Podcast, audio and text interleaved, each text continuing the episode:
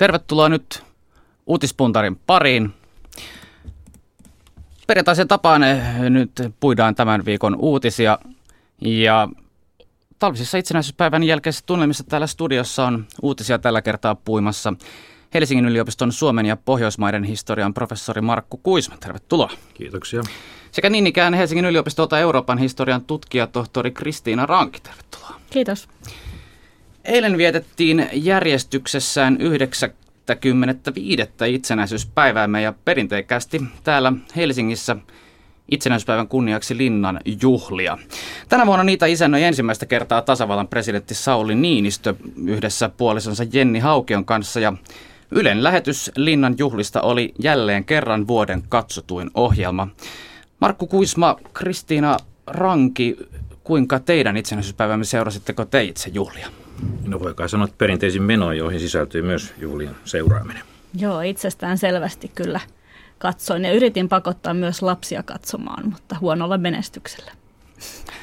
Mikä, eikö, eikö lapset innostuneet tästä? Sitä sanotaan vähän yksitoikkoiseksi juhlaksi ja lähetykseksi, mutta mun mielestä se on kyllä kovin fasinoiva ohjelma. Ja merkittävä osa itsenäisyys. Merkittävä ehdottomasti varmaan nyt tänä päivänä ehkä tärkein. Toki olisi hauska olla siellä sisällä, mutta, mutta näin. Kyllä mä luulen, että siinä on monta tämmöistä yhdistävää tekijää, että, että pukuja saisi vähän kommentoida vähemmän ja sitä, että kuka kukin on, niin se on aika mielenkiintoinen, ei vain noin juorutasolla, mutta myös se, että mitä merkittäviä henkilöitä tässä valtakunnassa on ja mitä funktioita heillä on ja mihin kaikkea tarvitaan, mitä kaikkia täällä meidän isänmaassamme on ja työskentelee. No kuinka teidän mielestänne tuore presidentti nyt selviytyy juhlista, kättelyistä ja tanssista? Presidentti, ja voi sanoa, että presidentti pari selviytyy tietysti aivan erinomaisesti siinä suhteessa ei ole mitään moitittavaa tai päinvastoin kehuttavaa. Joo, tämä uudistaminen kyllä mun mielestä oli jossain määrin näkyvää. Et jos ajatellaan sitä jatsia, joka poistui ja kansanmusiikkiin, niin se nyt oli jo uutisoitu etukäteen, mutta se oli mun mielestä ihan toimiva näin vähän nuorempana, ei niin jats innostuneena henkilönä. Olen jonkun verran tutustunut tähän moderniin kansanmusiikkiin ja mun mielestä tämä oli ehkä ihan hyvä valinta ja aika sopiva markkeeraus. Ja siellä oli paljon muitakin asioita, mitkä oli tosin living on a prayer ehkä nyt ei kuulu niin, li, niihin asioihin. Niin, miten, miten jos miettii tätä konseptia nyt, tämä, puhuttiin tosiaan siitä, että nyt tänä vuonna jonkin verran tuli uuttakin piristysruisketta nyt näihin juhliin, mutta tämä konsepti nyt kuitenkin jokseenkin perinteinen on ollut vuosikausien mm. ajan. Onko tämä sellainen, mitä pitäisi päivittää? Siinä mielessä ehkä, tai, tai en tiedä auttaako siinä päivitys, että, että sehän on saanut yhä enemmän tämmöisen viihdeohjelman karakteri ja, ja leiman, että se on vuoden ehkä merkittävin viihdeohjelma. Se, se taistelee ja kamppailee ja kilpailee samassa sarjassa kuin Tanssit tähtien kanssa. Vai, vai on itse ehkä, vuoden... myös, ehkä myös etsi Maajussille Morsian tai, tai jota, jotakin sen kaltaista, että et, et se on saanut. Mä en tarkoita sitä, että täytyisi palata takavuosikymmenien harmaaseen pönöttämiseen, joka oli ehkä ylemmäärinkin arvokasta, mutta mutta se tulee tietysti tämän niin kuin nykyaikaisen median ja ajan, ajan hengen mukana, että siitä on, siitä on tullut vähän niin kuin hengeltään, hengeltään semmoinen vähän, ehkä siinä liittyy se menetetty missikilpailunkin äh, kaiho, koska e-, ennen oli missikilpailu tämmöinen kansallinen suuri tapahtuma, luojan kiitos eivät ole enää, mutta nyt katsellaan näitä daamia ja heidän pukeutumistaan vähän samassa hengessä. Ja mä en tiedä, se on vähän niin kuin ristiriidassa sen niin kuin perinteisen – itsenäisyyden juhlimisen ja, ja kunnioittamisen kanssa. Ehkä se sitten on ajanhenkistä, että mennään tämmöiseen hömppään niin aika vahvasti mukaan. Hmm, mä vähän juuri tarkoitin tätä, että ei siis tarvitsisi olla oikeastaan kahta ääripäätä sotahistoriallinen näkemys itsenäisyydestä ja sitten toisaalta nämä puvut, vaan jotain siltä välimailta, että, että niin kuin tuotaisi, puhumatta nyt ehkä suomalaisesta työstä, mutta niistä niistä viroista ja tehtävistä, mitä kaikilla ihmisillä, joko, niillä, jotka näkyy ruudussa ja muillakin on. Et esimerkiksi lapsille olisi aika hyvä, hyvä niin kuin sauma kertoa tässä, että mi, mistä meidän Suomi koostuu. On kirkko.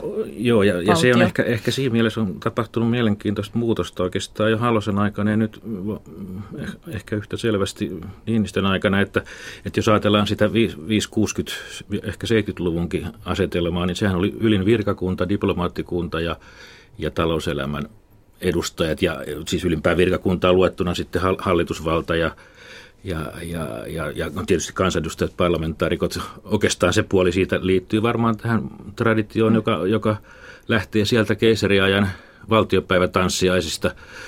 Valtiopäivämiehet ja yli virkakunta, mahdollisesti jopa suuri ruhtinas itse paikalla, vähintäänkin kenraalikuvernööri. Se on se, on se yksi, yksi juonne, joka siellä on taustalla. Sitten ne on muuttuneet vuosikymmenen mittaan vähän enemmän siihen, että, että tämän varsinaisen valtaeliitin ulkopuolelta kutsutaan, niin kuin vähän markkeerataankin sitä, että nyt tänne tulee niin kuin todellista kansaa edusta myös. Eli siellä on, siellä on ytimenä se, se valtaeliitti vielä, mutta ei kuitenkaan enää niin hallitsevana. Mä pidän sitä ihan hyvänä linjana.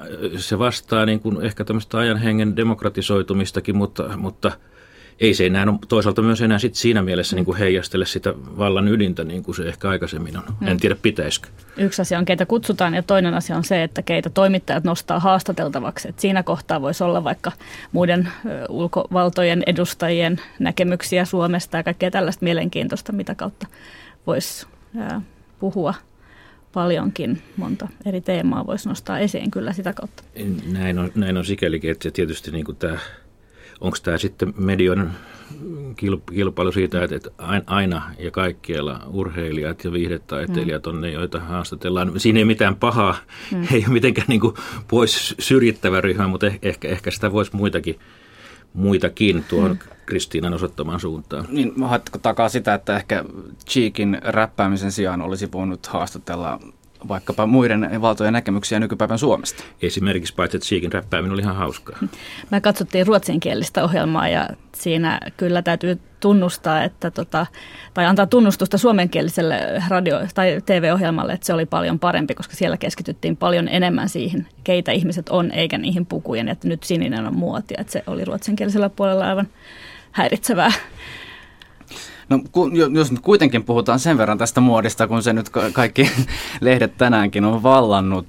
Kuka teidän kuningattarenne oli eilisessä, eilisessä no, juhlissa? Mä, mä kyllä pysyn hyvin konservatiivisen linjalla, että, että, että kuningatar ja kuningas oli Suomen itsenäisyys, ei, ei, ei, ei mitään muita.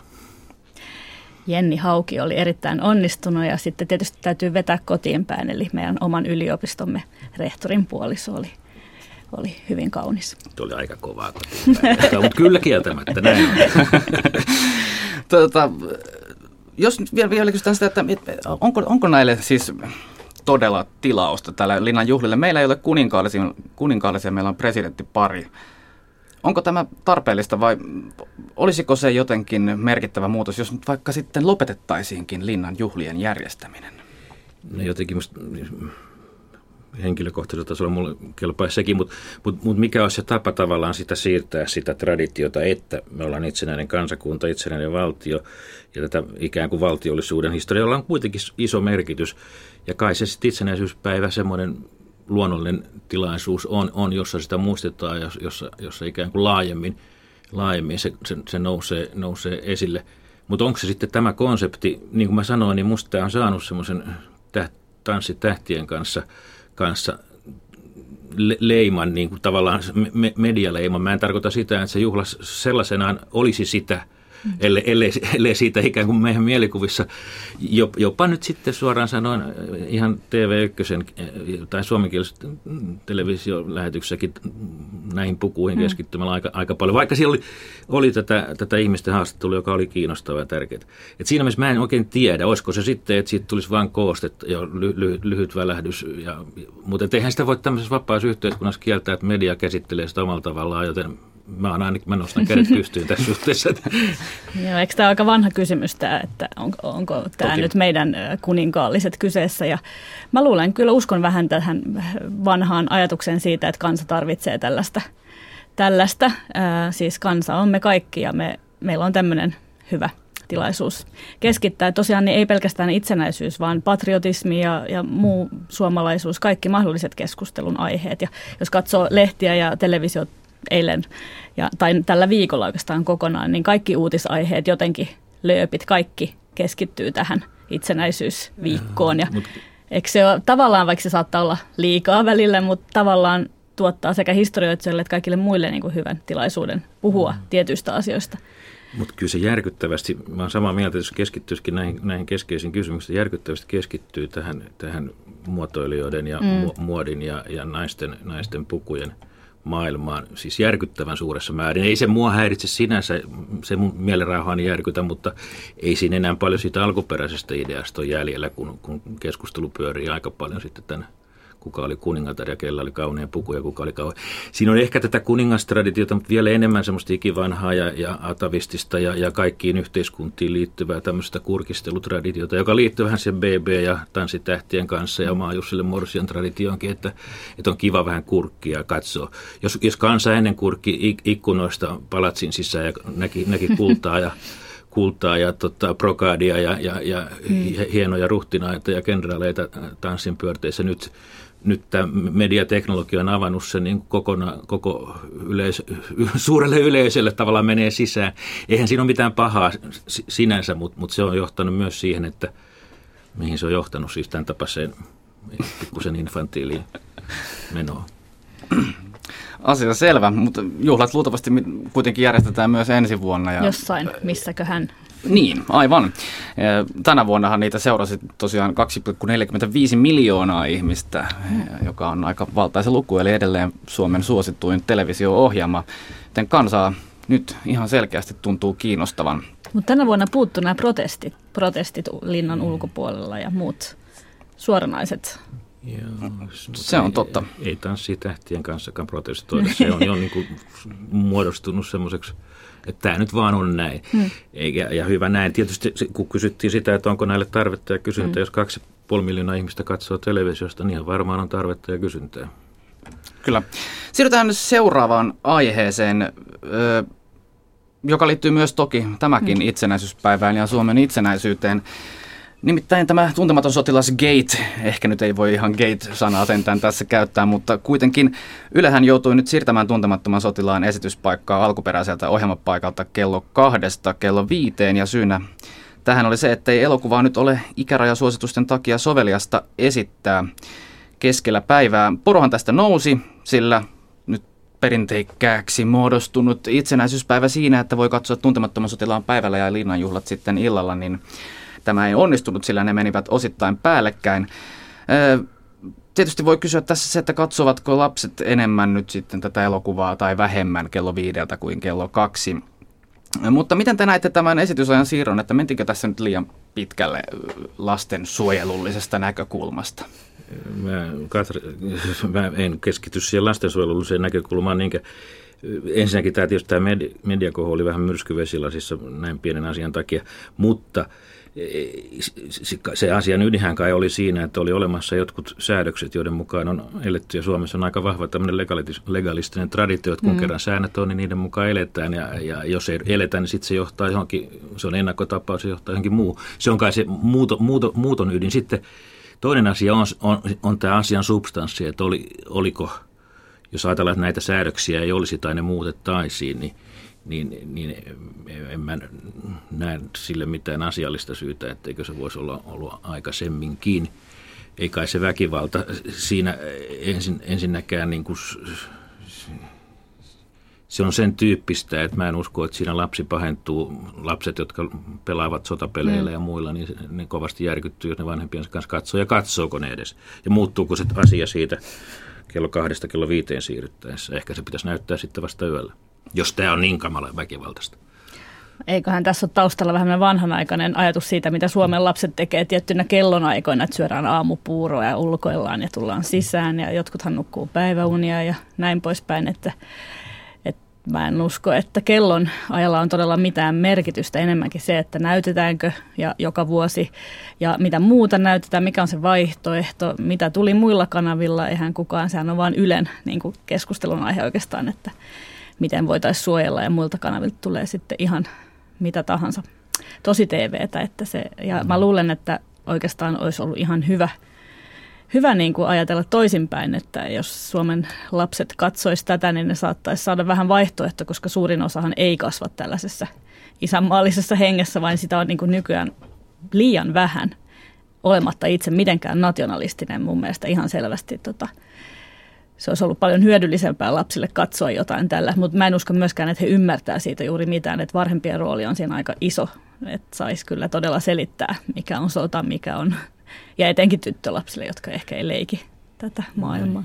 Ja, ja, ja jos tämä väkivalta-aspektia miettii vielä, niin, niin eri TV-kanavilta tulee niin miten mä sanoisin, äklyttävää väkivaltapuuroa joka päivä. Joo, ja huono Jota, makuhan on pahempi kuin väkivalta. Nimenomaan, nimenomaan siis vaikka juuri näin, että et se, se ei tietenkään tässä, tässä, tässä väkivalta on tietysti pienelle lapselle vaikea selittää ja, mm. ja, ja, näin, mutta helpompi kuin monissa rikosmössä mm. jutuissa, jossa se on niin kuin, tietysti semmoista, mitä maailmassa on, että eihän sitäkään voi karkuun kokonaan päästä, mutta mutta tietysti isompi kysymys varmaan liittyy sit siihen, että et, et onko se sodan muistaminen ja itsenäisyys, kulkeeko ne käsi kädessä ja, ja liittyy mm. ne läheisesti toisiinsa. Se on joidenkin mielestä kyllä, joidenkin mielestä ehkä ei. ei.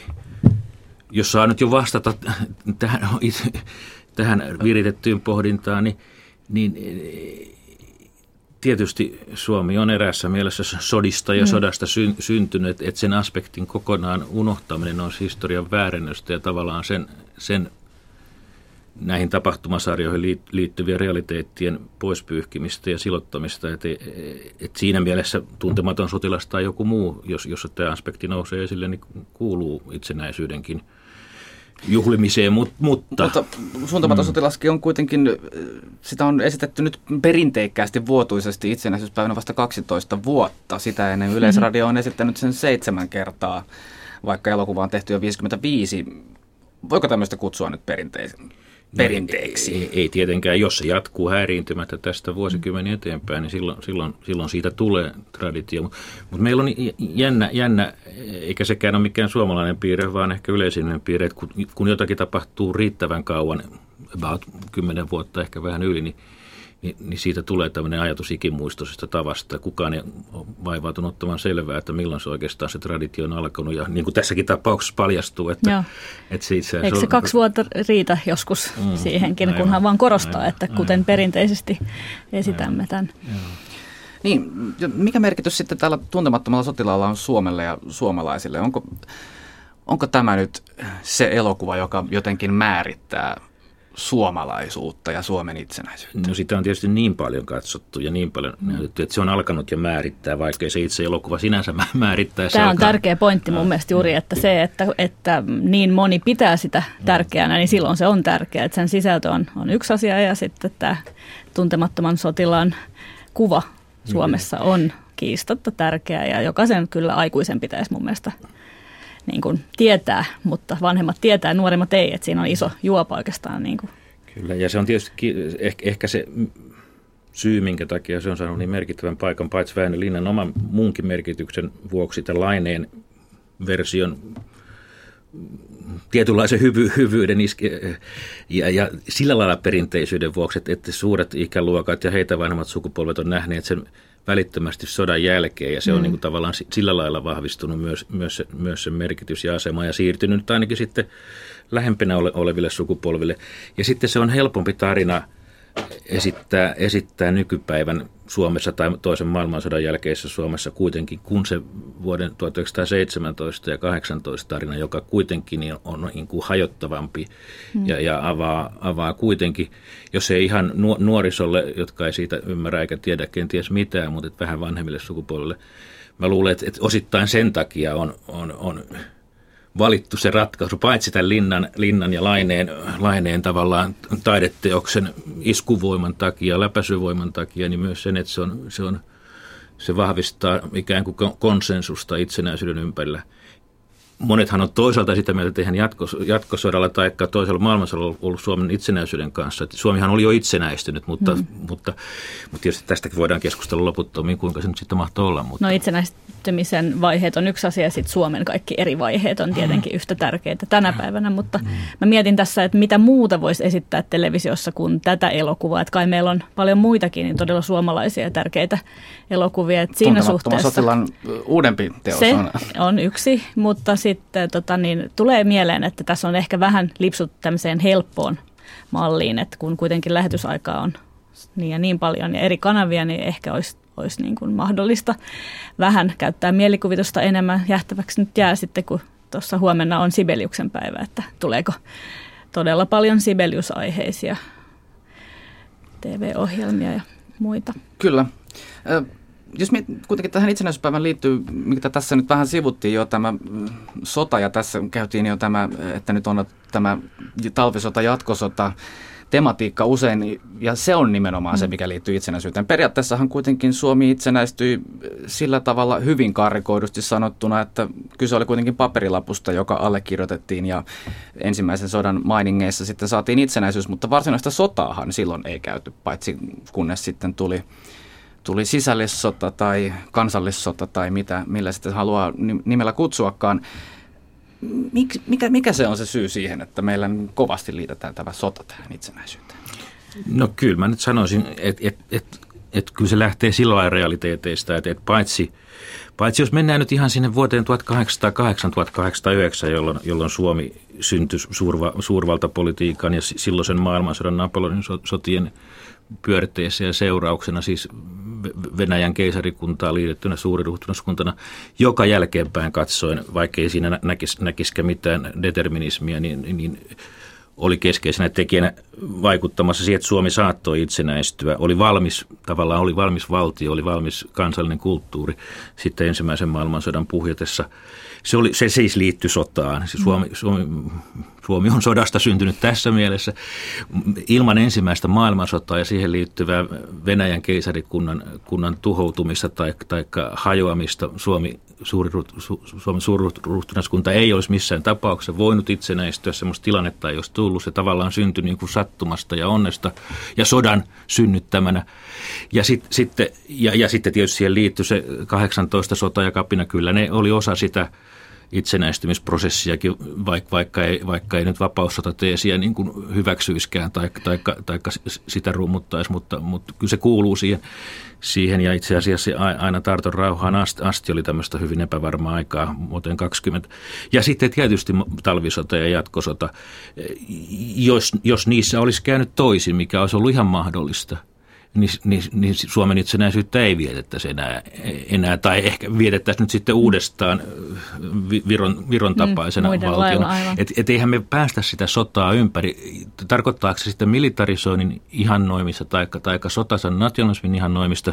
Se on keskustelun mm. aihe ja vähän, vähän toinen asia, mutta et ei, ei me sotaa päästä karkuun mitenkään. Se on osa meidän, meidän historiaa, mutta tietysti on olemassa paljon muita kulttuurisia, taloudellisia ja muita kehityskulkuja, mitä voisi niin kuin seurata, mutta eiköhän nyt historiankirjoitus usein niin kuin kuitenkin näin populaarissa mielessä niin keskity siihen dramatiikkaan ja mitä, mitä niin kuin kohtalon hetkiä on ollut, että ne semmoiset rauhalliset hetket ja, ja kehitysjaksot, ne jää niitä, siis tietysti ammattihistoriat nostaa mm.